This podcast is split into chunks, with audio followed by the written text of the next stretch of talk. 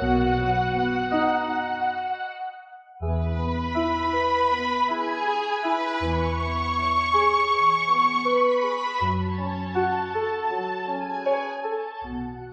่งดีๆ เกิดขึ้นเพราะความขยัน บุคคลใดผู้มีนิสัยขยันย่อมหาทรัพย์ได้ และตั้งตนด้วยทรัพย์ที่หามาได้ เพราะแต่ละวันแต่ละคืนของผู้ขยันย่อมเป็นวันคืนที่นำโชคดีมาสู่ตน เพราะไม่ปล่อยให้โอกาสผ่านไปโดยเสียเปล่า อีกโสดหนึ่งนั้น บุคคลผู้มีความขยัน ย่อมเป็นผู้มีความรู้มาก มีการศึกษามาก มีความเฉลียวฉลาดและมีปัญญามาก และที่สุด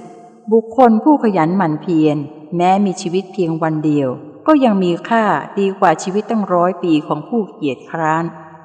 แม้ในทางธรรม บุคคลจะหลุดพ้นจากความทุกข์ทั้งปวงได้ ก็เพราะอาศัยความเพียร ดังพระพุทธพจน์ว่า